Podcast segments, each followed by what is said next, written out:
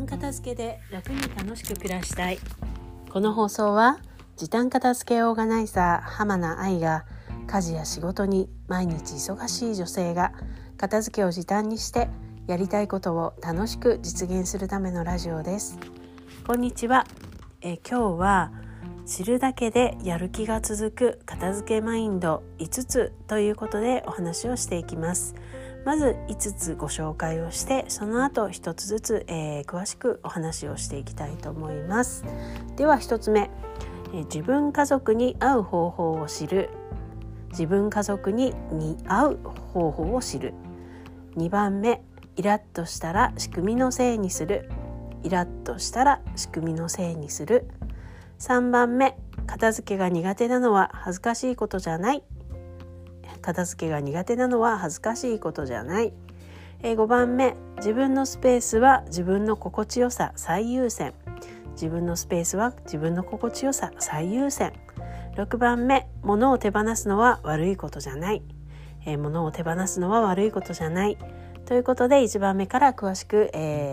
ご説明していきますね。1番目、自分家族に合う方法を知る。まずこれはですね、機機能を知っていただきたいっていうことと、あと適正量ですね。それを知って、自分が片付けやすい方法がどんな方法なのか、収納の仕方はどういうのが向いているのか、透明のボックスだったり半透明の収納ボックスだったり、どちらの方が自分にとって片付けやすいのかですとか、あとはご自分の、お家の収納に合わせてとか、ご自分のライフスタイルに合わせてどれぐらいストックや、洋服だったり日用品だったり持っていたら、程よく、管理もできて、片付けられるのか片付けやすいのかっていうことを自分に合う、量っていうのを知っていただきたい。そこを、が分かるとだいぶ片付けも管理もやりやすくなります。お片付けに、悩む人は、自分に合う方法を知らないっていうことで、行き詰まってしまうことも多いです。ですからこの2つを知るっていうのはすごく大事になります。2番目、イラッとしたら仕組みのせいにする。片付かないのは自分や家族の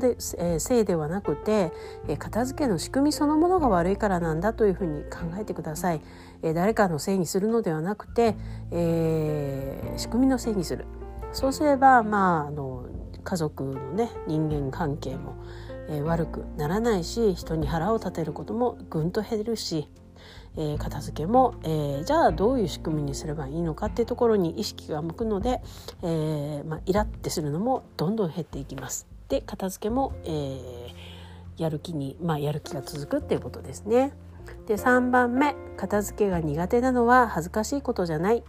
今はもうどこに行っても物がありふれてますし、手頃な値段でいろんなものを買える時代です。で、ただで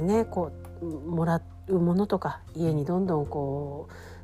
意識もしないのに入ってくるものも多いです。なので、どんどん物が増えて片付けにくいっていうのは当然なんですよね。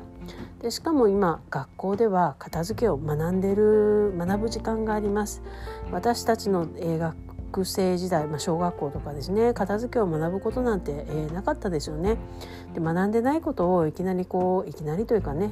人になってやりなさいって言われてもやっぱり難しいっていうのは当たり前なので、片付けが苦手なのは恥ずかしいことじゃないですよっていうことをまず、心に刻んでおいていただきたいですね。で、次がですね、4番目、自分のスペースは自分の心地よさを最優先してくださいということなんですけれども、雑誌とか片付け本なんかで見た収納を真似してうまくいかないことあると思います。それはただ自分に、合ってない方法なんですけど、やっぱり見た目が素敵だったりとか、こうしないといけないんだっていうふうに思ってしまって、それに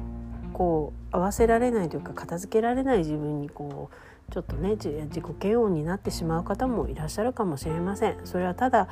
ご自分に合ってない方法なので、自分だったらどういうのが心地いいのかなっていうのを、一番に考えて、片付けを、するようにしていただきたいなというふうに思います。そして6番目、物を手放すのは悪いことじゃないっていうことで、片付けが苦手な方って、物を、手放すのが苦手な方も本当に多いです。やはり物をね、もうまだ使えるものを捨てるっていうことにかなり抵抗がある方もいらっしゃれば、思い出のものをね、